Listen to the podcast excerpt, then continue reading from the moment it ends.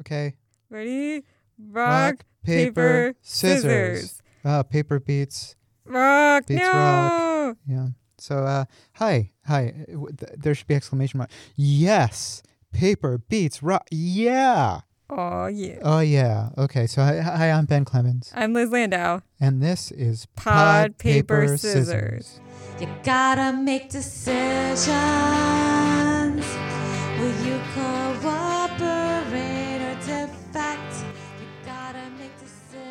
Okay, I, I I won the break, so I get to ask the first question. So so Liz, uh, when's the last time you traveled Well, Ben, besides my West Virginia sojourns to in Harper's Ferry.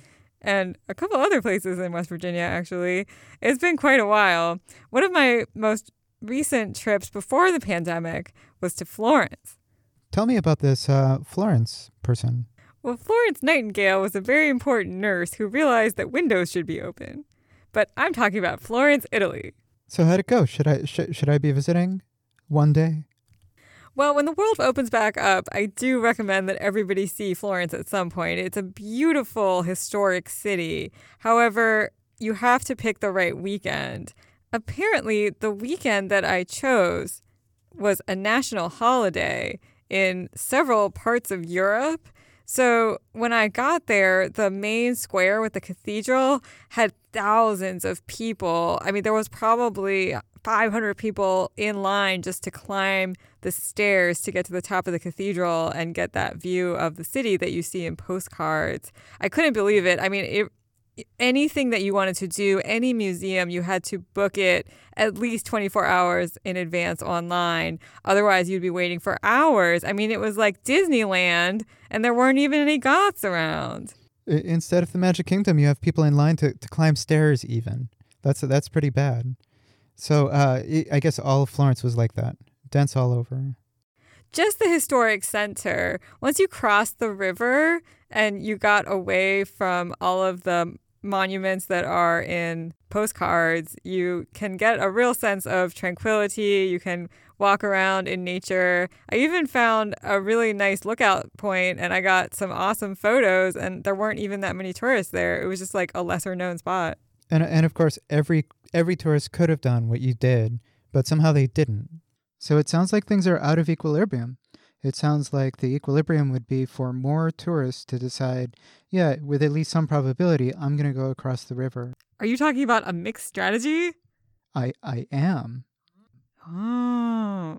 So like like I I- I guess this raises the question of whether tourists are strategic, whether they work out. Yeah, everyone is going to go to this place, so maybe I should go to the other place. Well, here's the thing, Ben. Everybody wants to be the star of their own postcard. so if you've seen a place on a postcard, and these days Instagram is like postcard central, you want to be able to say, hey, I got that view that everybody knows of this cathedral. Yeah, he- uh, my brother doesn't do that, by the way. He, uh, you know, he takes like personal photos or like little things that he thinks are interesting, and then when he gets home, he like types into his favorite favorite search engine, you know, like wherever he went, the Taj Mahal. I don't know if he's been to the Taj Mahal, and just like saves some photos. He's like, they're professional photographers, and they stood exactly where I stood, so I might as well just use their camera. Wow, I guess that would that would save a lot of time if you have to wait three hours in line to see the thing that you wanted to see, like the Mona Lisa. Yeah, see it, and then you know, like focus on the thing instead of focus on you know fiddling with your camera. Anyway, I, I, I like his approach. But yeah, do, so do you think uh, tourists are strategic? Well, maybe we should ask an expert. My name is Elizabeth Becker. I'm the author of Overbooked The Exploding Business of Travel and Tourism. I've been a journalist for decades. Yeah, she talked about how it's it's really hard to get people to actually spread out, and gave a couple of examples where people tried to make that work. The first thing she talked about when I asked her about that was, uh, you know, tho- those websites about, uh, you know, using your points to game the system. Oh my gosh, I have so many points right now that I can't do anything with because I can't go anywhere. Yeah, and those sites they're like, "Oh, aren't you brilliant because you used your points in this like incredible way?" Well, really it's the airlines just trying to incentivize people flying off peak. And it's nice that the the point shifter gamer people transmit to the public like, yeah, here's how you can do it. One thing that I forgot to mention in our flirting episode was that one guy on my first and only date with him spent half an hour talking about all of his different points programs, how many points he had, and how he was going to get more. Oh yeah, it's important that you uh it, you know kind of show that you're really good with money on a date. That's why every time I go, I, I went on dates with with people. I uh, would always go someplace where I could use a coupon. Wow, Ben. But get, getting back to tourism, that, that, that, that was a joke. But uh, getting back to tourism, uh, yeah, she she also had a couple of examples where governments were able to do this. but governments themselves are now promoting off season. There's it's no accident that they have blockbuster exhibits where people will fly from New York to Paris and they have it in non-traditional times so like freezing your toes off in January. But there's kind of a limit to how far you can do this. At some point, things are going to be crowded all the time, and that's happening more and more. Oh, yeah. I mean, like Florence, while I happened to be there on a particularly bad weekend, I'm sure that the locals still have a hard time enjoying their own historic center, even in off peak times, because there are just so many people who want to see that cathedral. Yeah, things have opened up in a way that they hadn't historically. People don't seem to realize that um, until the 90s, 1990s, the world half the world was cut off for travel. And before that, you know, what was a period? Maybe between the First and Second World War, very short period. This is the first period where you could really travel. And of course, being human beings, we've made a mess of it. It's um, it's stunning, and it's a you know you're talking eight trillion dollars a year in the olden day in you know pre-pandemic. So, yeah, Elizabeth seems to think that government control is really the answer. Yeah, she talked about that a lot, didn't she? And I guess it kind of makes sense. You know, it, how many ways can you really incentivize incentivize people to fly off peak? At some point, like I don't know, it's just crowded all the time, right? And the result of this is a lot of examples where government just puts its foot down and says, "Here is the limit to the number of people that we're going to have in this space at this time." Everybody knows that Bhutan, wonderful, beautiful Bhutan, was upfront about saying we are only allowing X number of visitors, this this number of backpackers, this number of sort of middle class, and this number of elites, and it worked brilliantly. But a lot of people called them elitist. I don't think that's elitist at all. They're considering how to limit visitors without them knowing it. How many people can come to Yellowstone at a certain time? Um, how many people can get it? Uh, how many hotels are you going to allow? Key West, how many cruise ships are going to have land? How many budget flights are you going to have? Are you going to allow your central city if you're a, a gorgeous old city in um, Europe? Are you going to allow tour buses or not? How many tickets do you get to go into a museum in Rome? I, I'm, I never forget the first time a friend of mine went to Paris and was furious that you had to have tickets to get into the Eiffel Tower. Of course, you have to have, when you have this many tourists, you have to ticket. More and more, you're going to see that. Liz, I guess I told you I, I, I am on the transportation committee of my hyper local government for my neighborhood. Uh, and, and yeah, I get to, I get to listen to people talk about all sorts of issues about like parking and sidewalk cafes and whether they take up too much of the sidewalk. Oh, yes. I've actually witnessed you, Ben, remove a sandwich board from a sidewalk because it was blocking the path. Yeah, I, I take the ADA seriously. Let me tell you. Uh, Elizabeth Becker took took these things seriously too. She's done some reporting. Uh, she's done like a local government beat or two, and she brought this up a lot over the course of our discussion about how travel gets planned. Hey, Ben, do you know what cruise control is? Wait, was that was this a one of the later Mission Impossible movies? I'm actually not sure. Mission Impossible colon cruise, control.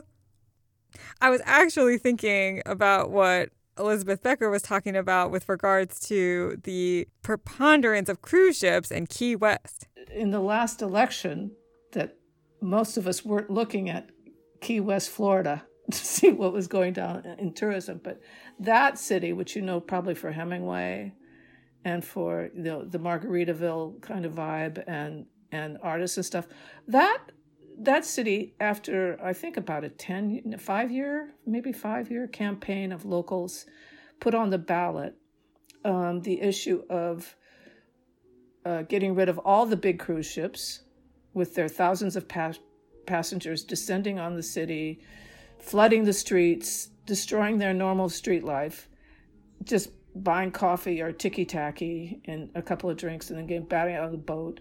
They banned them entirely.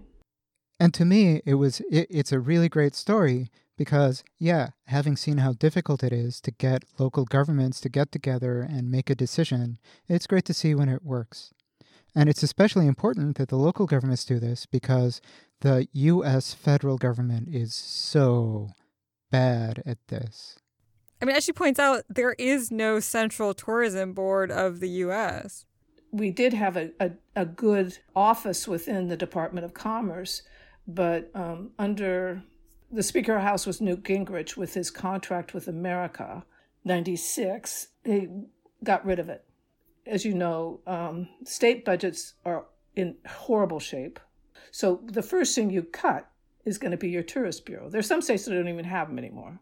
Elizabeth also pointed out that America is not the number one destination for a lot of people. She gave a bunch of reasons why people would be looking to other countries for tourism. Uh, Canada is taking a lot away from the United States even before the pandemic, even before the um, the worst of, of the xenophobia of the Trump administration, our gun culture was turning people off. Every time there was a gun incident, and every time uh, someone was murdered, especially if that person had a foreign sounding name, you saw a drop. The xenophobia also brought the foreign students not coming. And if you don't have foreign students coming, your child comes to the United States for education because we, we still have great universities. The family will visit. That's a big engine for tourism. And then with the trade war and the conflict with China, that went down. Guess who are the biggest spenders for tourism? Chinese. They're the biggest number of foreign travelers and they spend the most per person let's just say that European countries know this and, and go out of the way to help, and so do the Canadians. And when we Americans want to go abroad, well, we don't have that many vacation days to play with. So our trips are going to be less environmentally sustainable, and we're not going to get to know places as well. Flying around as if it's no big deal is totally wrong for the environment. People should take far fewer trips, and when they go someplace, they should spend real time, like can you imagine Americans spending at least two weeks when they go someplace? I would love to be able to take a month and just hang out somewhere, but. We're the only developed country that does not have federally insured um, vacation. Add that to the list of our exceptionalism. Liz, can we get back to your time in Florence? See. Okay, so you were talking about hitting Instagrammable monuments when you're going to a, you know another country. Is that what you're looking for? Are you looking for quote authentic end quote food or an experience? Well, Ben, I admit that whenever I go to a place, I do take a selfie in iconic places such as the Chichen Itza pyramid, the Rome Colosseum. Like, even though I know that these are not authentic experiences, I feel some kind of societal pressure to still prove that I was there with a selfie.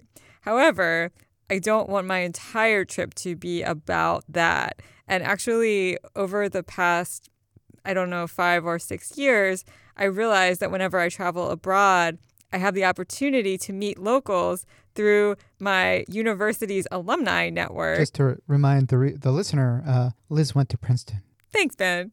So, through the Princeton Alumni Network, I've met a few different really amazing people who have taken me to wonderful cafes and restaurants that only locals know about in places like Florence. And, you know, you get to meet somebody you've never met before who lives in a place who can show you a little bit of the local culture. Becker talked about this authenticity thing a little bit, and her primary take on it was that people don't actually go for it. When I started research on this book, I thought people wanted more diverse kinds of experiences because that's what they say.